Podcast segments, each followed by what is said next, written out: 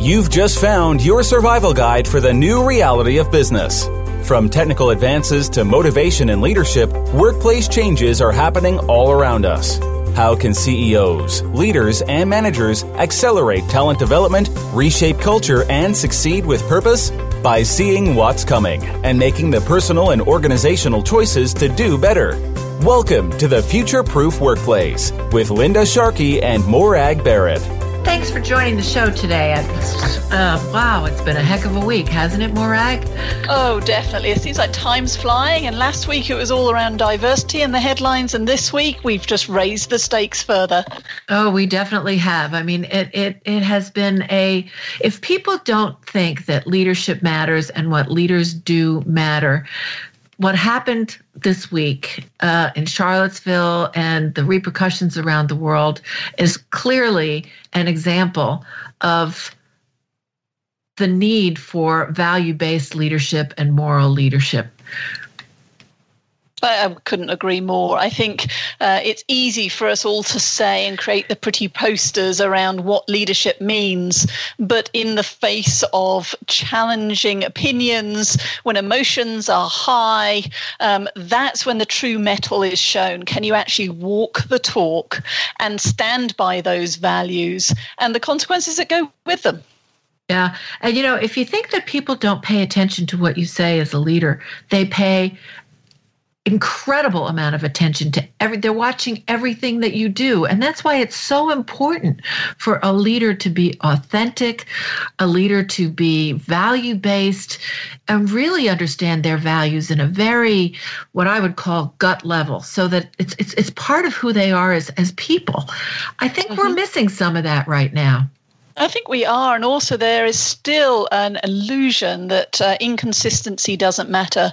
But since we're all armed now with the proverbial pernicious smartphone, and it seems to me that many of us have this budding desire to be paparazzi in action. You're never short of a quick photo click or a video click away from having inconsistencies broadcast to the world. And right. So it becomes more important to be vigilant in the moment. Can you articulate your values before things get tough? But when things get tough, can you then stand tall, keep your cool, and then role model them and communicate them effectively? Yeah. And, you know, there's another thing that's sort of going on is really your values all about money? Or are they really about making things better for people and making people's lives better and helping people live their full potential? And I think that's a serious question we have on the table right now. It is a serious one, and you explored this in our book, The Future Proof Workplace, that the underlying or the predominant style and focus was all about bottom line in the 20th century, and my first career in banking reinforced it. It was all about the dollars or the pounds or the euros. It doesn't matter, whichever currency is important. And the how of business tended to get undervalued, mislabeled the soft skills. But as you and I know, it doesn't matter how good the widget or service, how good the spreadsheet and the cash flow forecast, every hard, tangible side of business, whatever industry you're in, will always be sabotaged, will always be undermined if there isn't the same care and attention given to the values and how business gets done. Yeah, I think that's really true. And, you know, it's kind of fortuitous because we have with us today Dr. Tony O'Driscoll. Now, we invited Tony a couple of weeks ago to be on the show, so we knew he was coming on. We had no idea that this week was going to give such a backdrop of glaring dearth of leadership in the world. And so it's exciting to have Tony with us. Kind of perfect that you're on right now, Tony. Tony is the global head of Duke Corporate Education Labs and a lecture fellow at Duke University's Fuqua School of Business. Tony has an illustrious career. He's worked many years at IBM, done lots of strategy, lots of leadership development, is what I would call a real global thinker and leader in what it takes to lead today. And so, Tony, I can't thank you enough for being on the show. And I think it's such a good segue because you're all about purpose and values. So thanks for joining us. Great to be here, Linda. Thanks so much for having me. So, Tony, tell me, why have you shifted your thinking about leadership development or leadership more towards the aspirational side? I think we definitely agree with you, Morag and I, but to more of about purpose, identity, and values. Yeah, you know, at Duke Corporate Education, we have the opportunity to work on a very large scale with leadership systems all around the world. So we'll do about 800 programs a year. And so the shift hasn't really come deliberately from our perspective. It's more based on an observation that when we work with the most senior of leaders all around the world today, their focus and attention is much more on the purpose, identity, and values of the organization that will endure and sustain them over time than it is on the strategy. So, you know, when Duke CE was first founded, our tagline was strategy execution through education. And our focus and emphasis was on a belief that if everybody clearly understood the strategy of the organization, that execution would follow and the firm would succeed. My observation, having had the great privilege of working and speaking with leaders around the world today, is that they no longer find stability in strategy, because strategy by definition is changing a whole lot quicker in this volatile world we live in. And so they are seeking higher ground.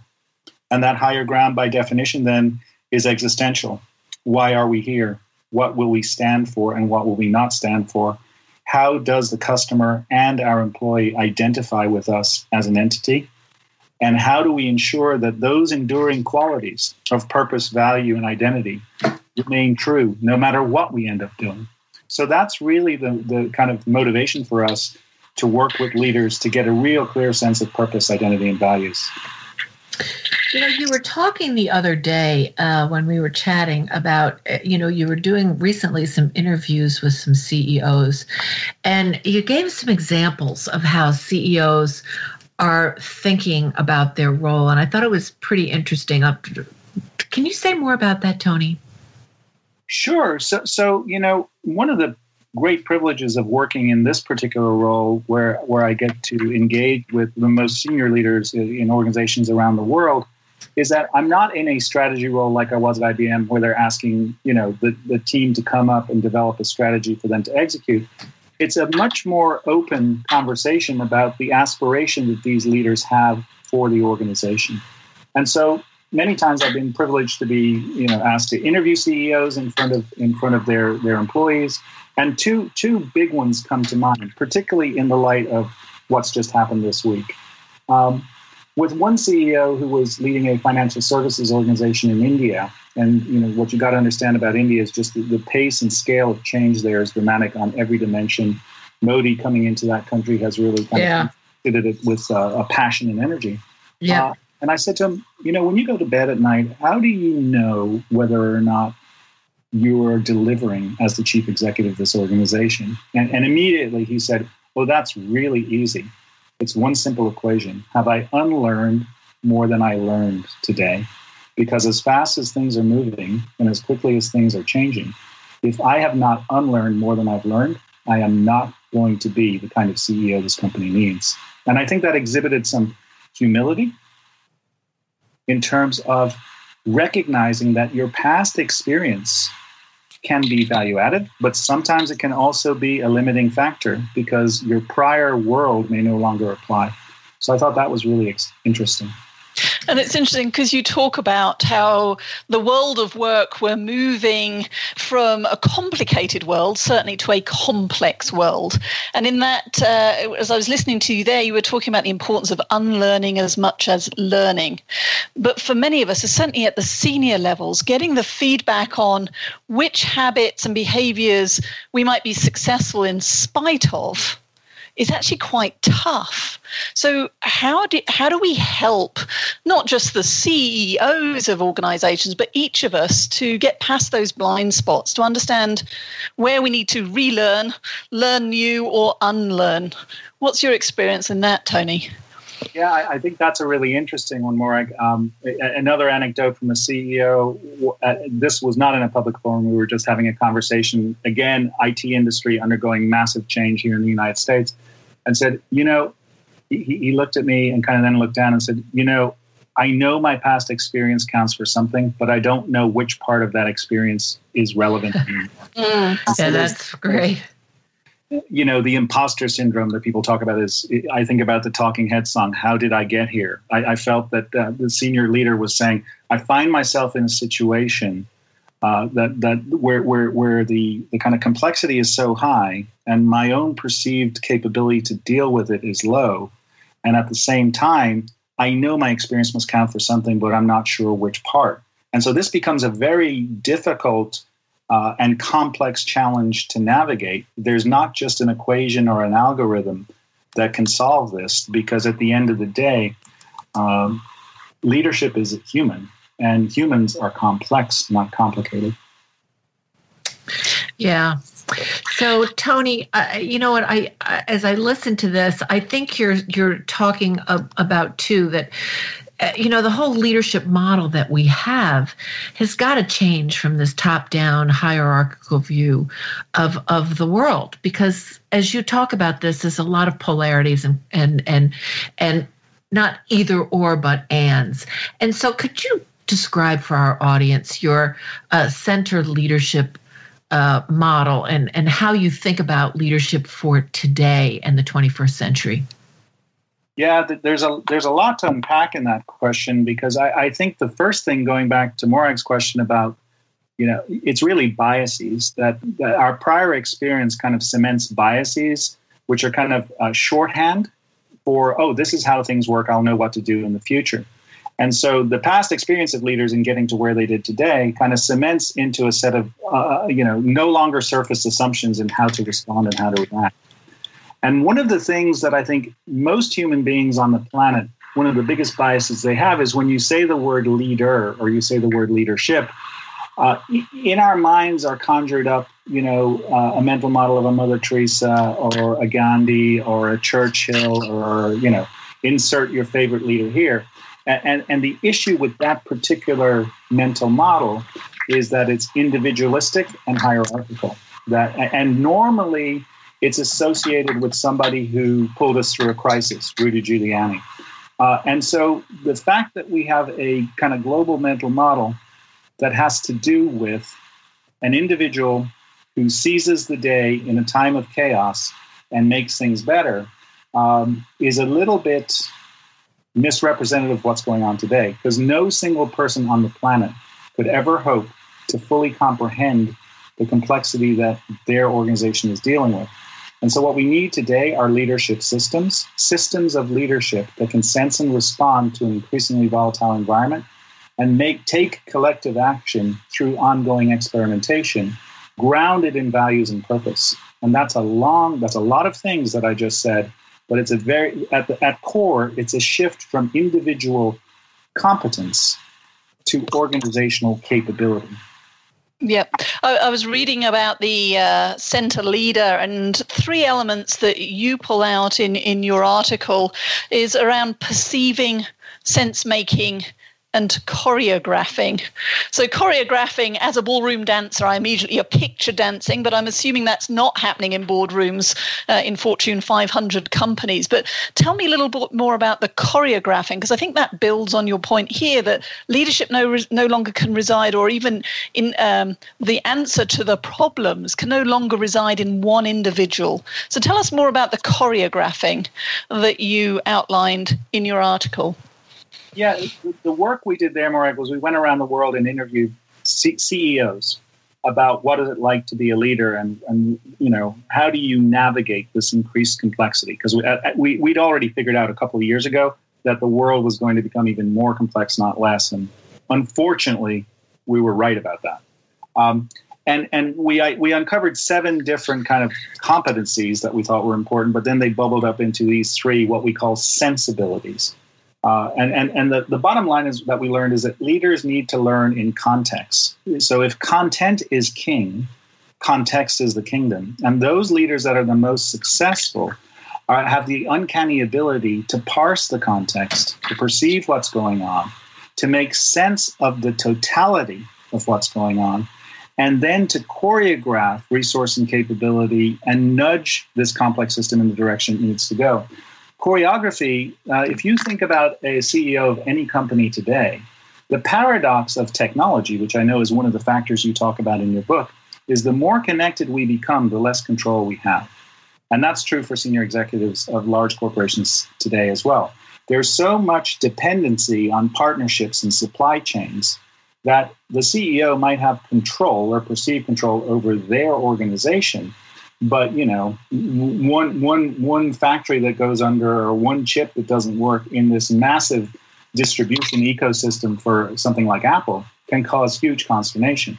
So choreography is about how do I influence and nudge complex adaptive systems without control?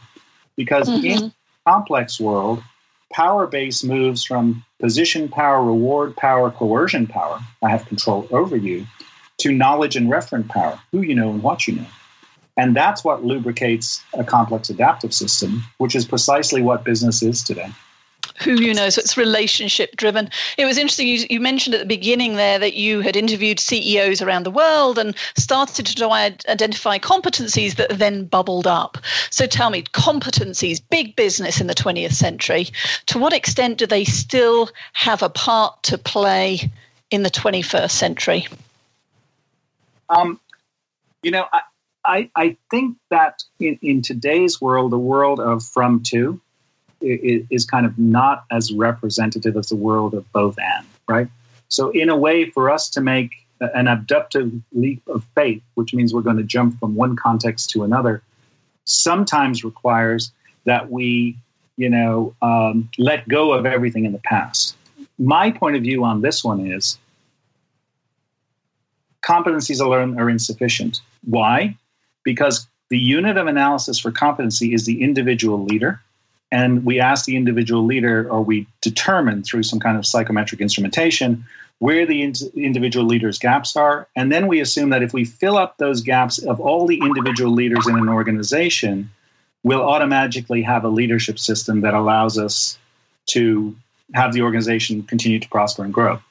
And I don't believe that that's the case. You definitely need individual leadership competency, but that needs to then get integrated into a leadership system capability that's organization-wide. So I believe that they're still there and they're important, but they're one part of a much bigger development puzzle for how we create the leaders we need for an uncertain tomorrow.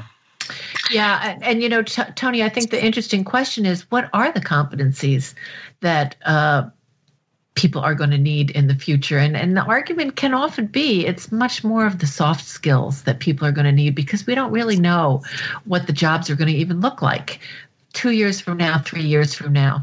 So we're coming up on a break. When we get back, we're going to be continuing to talk to Tony about, so how do we develop these kinds of leaders that can be agile, center-driven, about others and not necessarily themselves, who can choreograph. So stay with us. We're talking to Tony O'Driscoll from Duke Corporate Education. Ever wondered if your career will last? Will your job be around in 10 years, 5 years, or even tomorrow? The Future Proof Workplace with Linda Sharkey and Morag Barrett gives you practical tips and tools that are not only fact-based and proven to make you a better leader, but will also ensure that both your organization and career are future-proof. Linda Sharkey and Morag Barrett are sought-out keynote speakers, leadership development and organization experts, and they can help you future-proof your career. To learn more about everything they have to offer you and your organization, visit futureproofworkplace.com. Welcome back. We're talking to Dr. Tony O'Driscoll, a wealth of knowledge and information about leadership, about organizations, and the paradoxes and the polarities that we all are living in today, and how we can navigate and manage the of the world that we're in. So, Tony, how are you approaching leadership development now? Yeah, I think this is a really challenging question, because I could share a quick story about my son.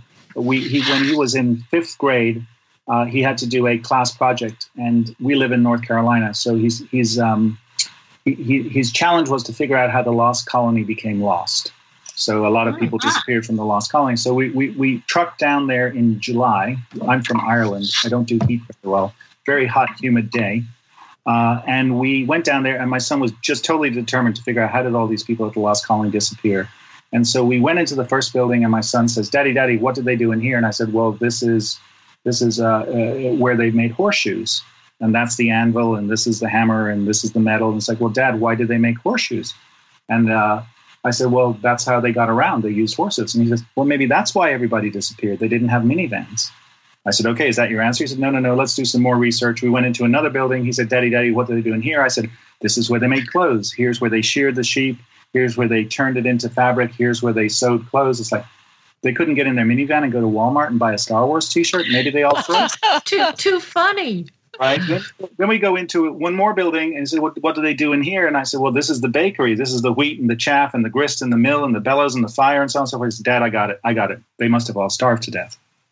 And I said, great, is that your final answer? They either froze to death or starved to death, right? Because, that's it. He said, yes, you've got enough for your port. Wonderful. We're walking back towards the Coca-Cola sign. I can taste it. I am so thirsty. We pass this really one more big building. Daddy, can we please go in here? Can we please go in here? Please, if you have a child, you know what I'm talking about. Being a good dad. I said, okay, we walked in, and I'm waiting for the barrage of questions to come at me, Linda, right? And it's complete silence.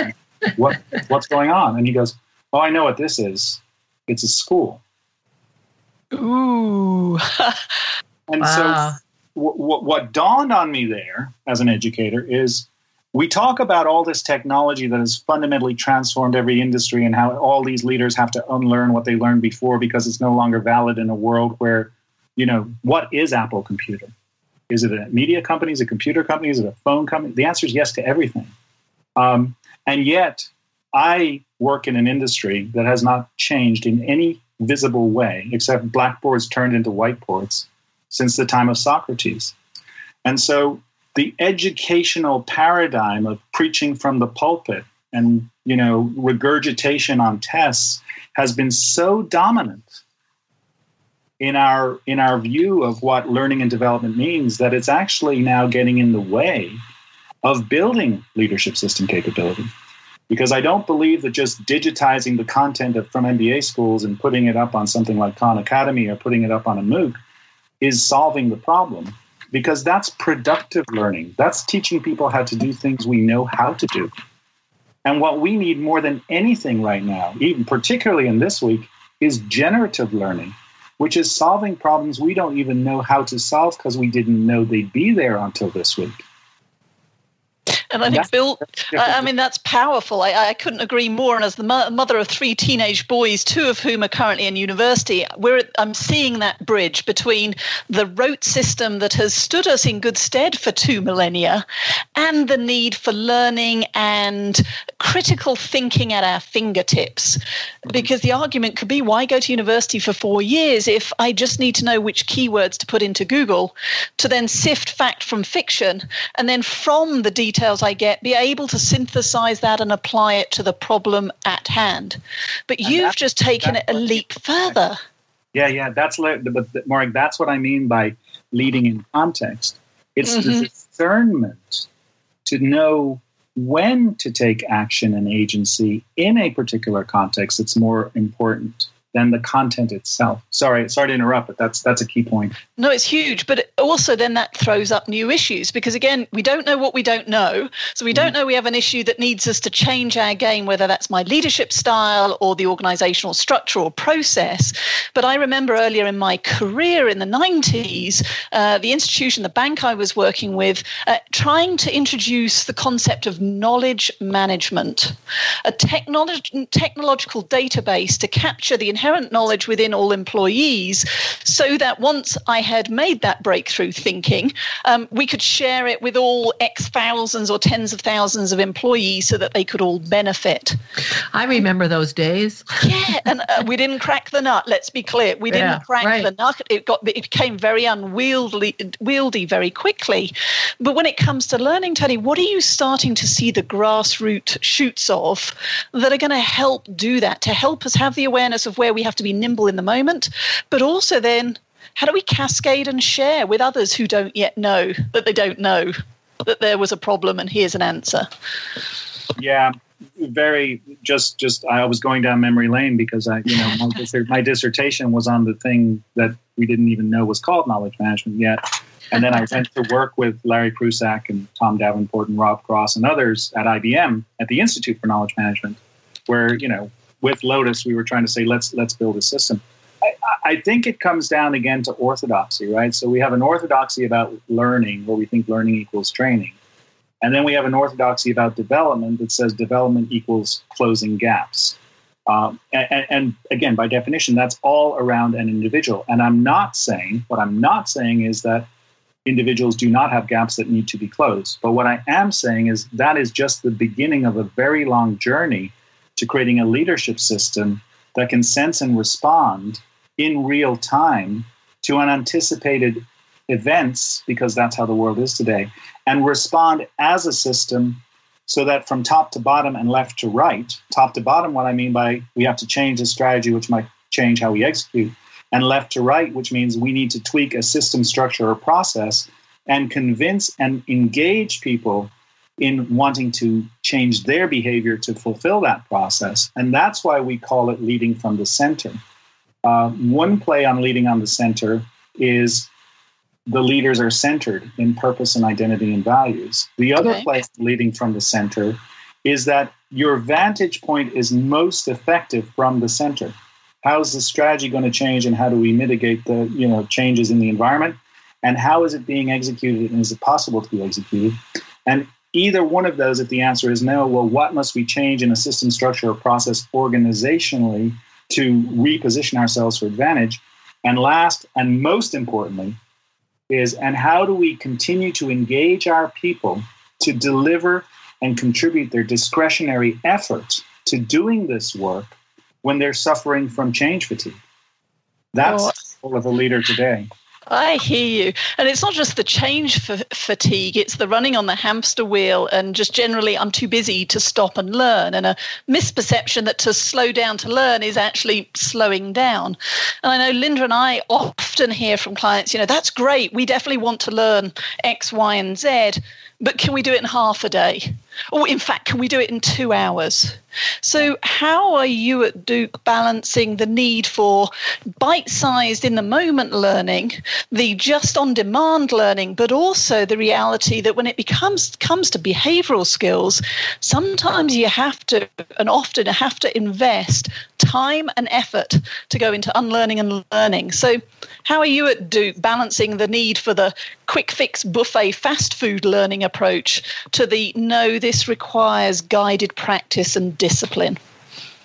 Yeah, I think it comes down to if you think about the ability of technology now, today, and I led learning strategy and performance for IBM. So we had a lot of technology at the time. And so our mental model there was the following rule. Sometimes people just need instructions, not instruction. So in other words, it's not a great thing when you've got a big line of people waiting for a course. It might be good if you're running a training organization, but it's not good for the organization if there's a part on the critical path where people aren't learning what they need. Technology now allows you to, provide instructions as you go. So why do I need to learn how to read a map, right? And try to remember the how to get from LaGuardia to IBM Armonk headquarters when I now have a Waze application that not only gives me point-by-point instructions on what to do, but also diverts me around a traffic jam that I would never have known about. So in some instances, for productive learning, it's far easier to now embed the learning right into the flow of work and not ever need to have a course in the first place. Gloria Gary, who is a great mentor of mine, said that about 90% of training is compensatory for poor organization design. And so the problem. So that's one problem. Now, when you talk about leadership, though, I actually think leadership has a lot more to do with mindset than it does with skill set and tool set. And so what we try to do at Duke Corporate Education is work very clearly on what the collective mindset is about the aspiration of the leadership team to take the organization to new heights most of the time. And any kind of content that we're sharing is essentially a foil to bring us back to that discussion. We talk about the what, the so what, and the now what. What, here's what, I don't know, tech digital transformation looks like. Here's what an organizational network analysis looks like.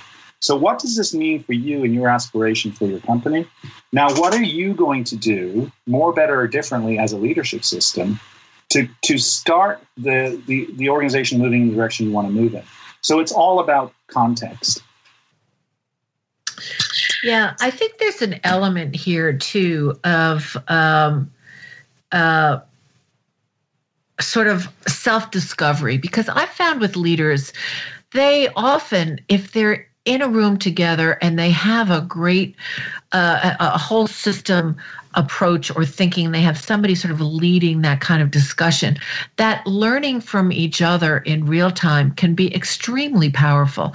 So I'd like to talk to you more about that, Tony, because some of these are cultural issues. And I think we have to talk a little bit about how the culture comes into play here. And you cite that a lot in the things that you write about. So we're coming up to break. Stay with us. We're talking to Tony O'Driscoll, Dr. Tony O'Driscoll from Duke Corporate Education Labs and Leadership Labs. And we'll be back talking about the role of organizational culture. And some of us in the learning and development profession have to rethink our tools and how we bring people to that next level of learning. We all know that leaders who build talent, care about their people, and create healthy organizations are the people that others want to work for and with. Raise your own bar and future-proof your organization with the Future Proof Workplace. Whether you're a CEO, manager, or just trying to survive the chaos, the Future Proof Workplace is your wake-up call because, let's face it, the future is now. Linda Sharkey and Morag Barrett are sought-out keynote speakers, leadership development and organization experts, and they can help you start future-proofing your organization. To learn more about everything they have to offer you and your organization, visit futureproofworkplace.com.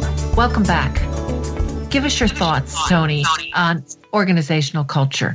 We left with that, and I think it's very powerful in what we're trying to do today. Yeah, I loved your book, and I think one of the 6 factors of change you talk a lot about is about culture. And I think, to me, culture is kind of the sigma of a whole bunch of things. But whether we like it or not, leadership behavior, which is another one of your factors, it is a big driver of culture. In fact, we've just been doing some research at Duke to try to say things like structure, structure is perpetually out of phase with the reality of the marketplace. So if you say you're going to change your structure, that doesn't really, the market doesn't wait around for you to catch up structurally to what it used to be. It just keeps going. So you're in this, it's like a cartoon, the cartoon where Roadrunner runs over the cliff and it's still running and then it kind of drops to the ground. Structure seems to be the easiest lever to pull, but the most ineffective because it's always out of sync. Mm-hmm. But what I found is change leadership behavior, as you talk about in your book, moving from command and control to being flexible, people-focused, and values-based. That's a big shift, and it's a noticeable shift. And as you said on the way in, people notice because people always look to leadership in times of uncertainty, good or bad, as you talked about at the top of the show. So culture then becomes kind of a reification of what's observed in the workplace. And what I'm seeing with culture today is if organizations truly do become grounded in purpose and values, and that there is congruence between the values and aspirations of the organization and the individual values and aspirations of the people, that unlocks a huge amount of discretionary effort because people find meaning in their work through the behavior of leaders who are showing that it's okay for you to learn to lead on purpose. If I could, I'd love to share an example that is so crystal clear about this, but let me just pause there to see if any questions on purpose and how I see them relating to your 2 first factors of change, leadership and culture. Morag, No, I mean, I was just listening. I'm curious to hear what the story is, because often those can help bring these concepts to life. So tell us your story, and yes, then I'll follow up with a question, I promise. Okay, so the story is of, before coming back to the United States, I was in Singapore leading Duke Corporate Education's efforts in Asia. And I had the great benefit of working with an insurance company called IAG, Insurance Australia Group. Oh, now, I know that group. Oh, do you? So they, yeah, they are, okay, great. So Peter Harmer, who's now the CEO, was the person I'm talking about here. Wonderful, yep, wonderful man. So if you don't know anything about Australia, they are undergoing a lot of kind of geographic challenges, bushfires, floods, and then the earthquake in Christchurch, which left 1,200 buildings in the central business district essentially uninhabitable. And so what that meant from an actuarial perspective was that essentially the actuarial models that all of the insurance business were built upon fell apart because the VUCA world had a different opinion. Well, that Tony, I'll just interrupt you there. VUCA, you just used a phrase there. Can you just define that in case some of our listeners are going, huh? Is that an Australian or an Irish phrase? Sorry, yeah. VUCA comes from military, where the military was the first to kind of identify the nature of the context they were operating in. Volatile, uncertain, complex, and ambiguous. And so that sums up the 21st century for sure. Certainly does. And so IAG's purpose up until this particular moment I'm about to share had been the following. IAG is here to help you manage risk and recover from the hardship of unanticipated loss. Mm. And that is precisely what they did, mm-hmm, right? Manage risk, how much insurance should you buy on your car and on your house and so on and so forth. And then if bad things happen, we will help you recover from the hardship of unanticipated loss. But, you know, it's kind of, you have to peel your tongue off the roof of your mouth after you hear it, and it doesn't really instill a lot of passion. Right. Well, very unfortunately, there was a terrible bushfire. And Mike Wilkins, who was the CEO prior to Peter Harmer, was flown in on a helicopter right after emergency services took care of the incident, along with a major general who was in charge of the relief effort. When he landed, he said it was like a movie scene. And he said he got off the helicopter and there was one road, and all he could see all the way down that road into the horizon were chimneys and mailboxes, because the chimneys were made of brick and the mailboxes were made of metal. Everything else was wood. And so everything had been burned to the ground. That alone was not sufficient to really get him emotionally. But on every one of those mailboxes was a red ribbon. And he turned to the major general and said, "What does a red ribbon signify? What I think it signifies?" And he said, "Yes, that means there was a fatality in the home." And he said, as far as see, all the way down to the end, there was a fatality. And he said, at that moment in time, I recognized that we were no longer an insurance company, because, you know, all of the external insurers were going to exit the marketplace, and that this organization now had a new purpose. And the new purpose is, we make your world a safer place. Wow. That is a powerful story. Powerful story. How do you think it changed the company? How did it change how they began to align themselves? Well, so you know, this is a long story, but I want to pull something out that's directly related to how you identify culture, where you say, you know, the 21st century attribute is it's values-driven and it's embedded into organization decision-making, okay? Yeah. So imagine you were asking how we work with leaders. We work with leadership teams over time, and in this instance, we had the great benefit and pleasure of working with this leadership team through this entire transition, 6 years. Mm-hmm. A couple of years in, we would have they used a very design thinking type approach, very agile type approach to doing things. But they would have people come in to talk about what is it like to work in this new way if you're leading on purpose. Because Mike's belief was, if you were clear on purpose, decisions were very simple. Yeah. If you knew what the purpose was, the decision was clear. So here's an example. The example is an elderly lady who was a widower who did not have you know, most of her faculties around her anymore, and certainly was not up on technology, had missed a payment. She'd been a customer for 30 years, and her house burnt down. And the person who took that call took the decision to pay out and went to the CEO and said, look, if we're really about making your world a safer place, that was a very simple decision. Mm-hmm. But if what you're about is shareholder value, right, that was an incorrect decision. Yep. Yep. That's so exactly what we're talking about, right? It's the and, isn't it? It's not just about doing things right. It's and doing the right thing. Yep. And in the past, when we were very rules-driven, that missed payment would have been an immediate disqualification, tough luck, yeah, that sucks, but you know what? You missed the payment and it's the customer's fault. But when you look at it now with the values-based of what's right for that individual, for the community, for this organization, it changes the answer. Right. And that's powerful. I get goosebumps just listening to that story there, Tony. Thank you for sharing. It's a great story. The leadership system was, okay, that's one instance of a story, but if everybody behaved that way, IAG wouldn't be. We'd go out of business. Yeah. So this is where this new, you know, you talk about this in your book in terms of leadership and culture, but the organizing principles, relationships, diversity, inclusion, technology. One of the problems with technology you talk about in your book, you know, it used to be all about process improvement focus. In that particular instance, you could have automated the whole process and said, oh, lady lapsed, therefore. Right, done. Yeah, done. And so sometimes technology can actually contribute, because what used to be a core competency in a time that was developed before volatility, uncertainty, complexity, and ambiguity, now becomes a rigidity that blinds you from seeing new opportunity. Right. And blinds now you from the context. Yeah, and it's and now you've instantiated it in technology to where you're not even humanly aware. It's just baked into the system. Yeah. And that's a big issue.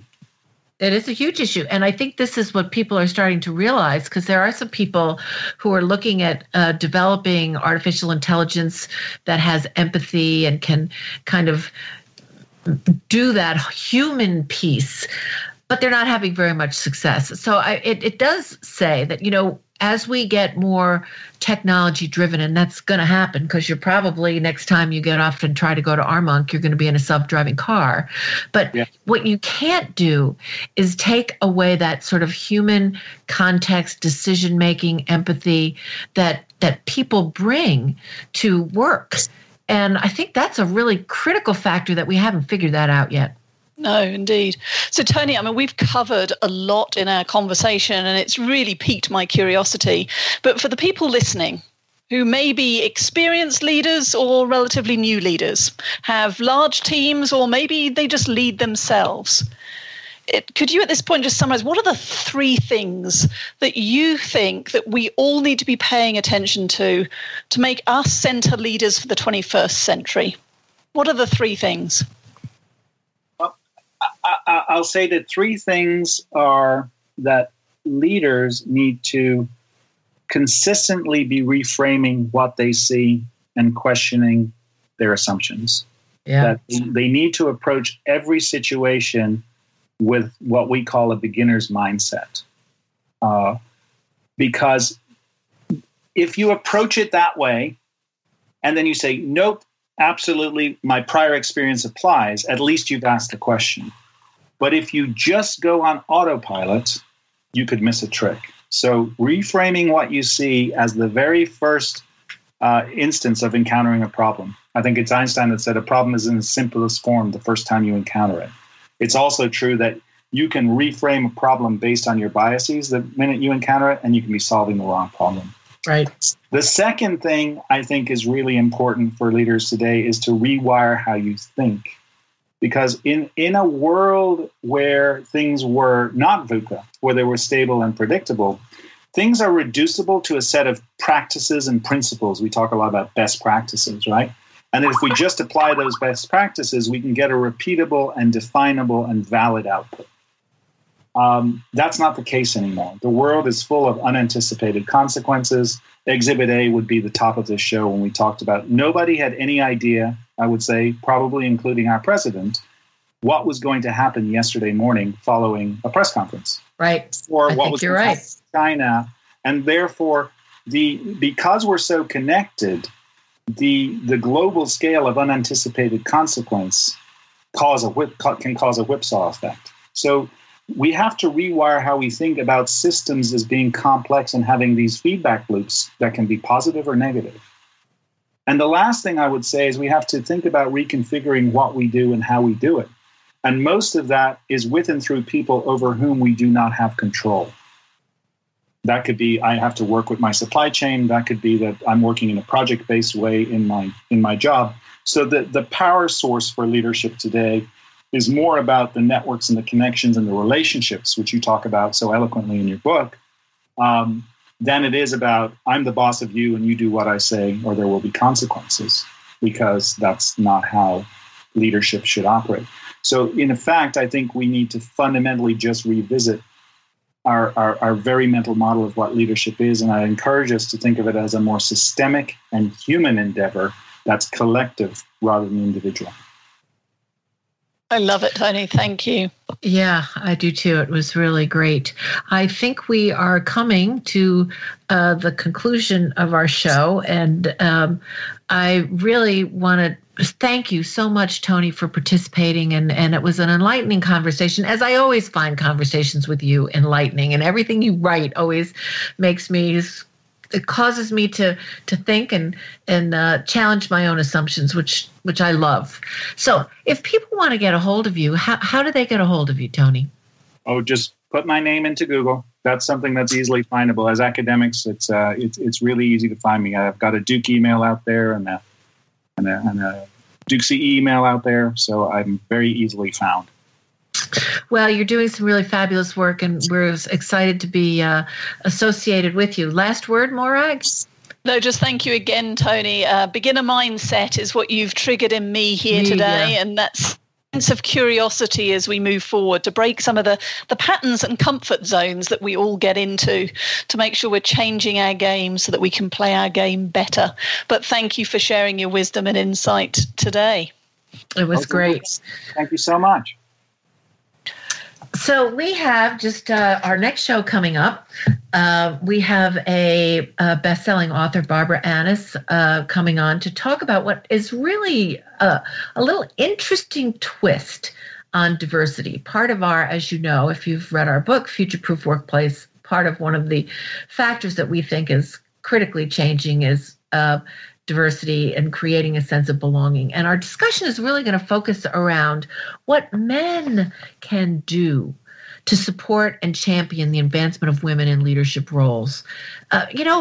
We've always said they have to do things, and many of them have done things over the years, but this is really a recipe of specifics and what men can do in leadership roles of any organization, wherever they are, to help advance and champion women and people who are of diverse backgrounds into new and more advanced career opportunities. So, Morag, great show again. Thanks, Linda. See you next week. See you next week. Stay with us next week.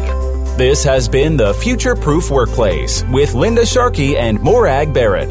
To learn about the hosts or to get more resources on future-proofing your organization, visit futureproofworkplace.com. Thanks for listening.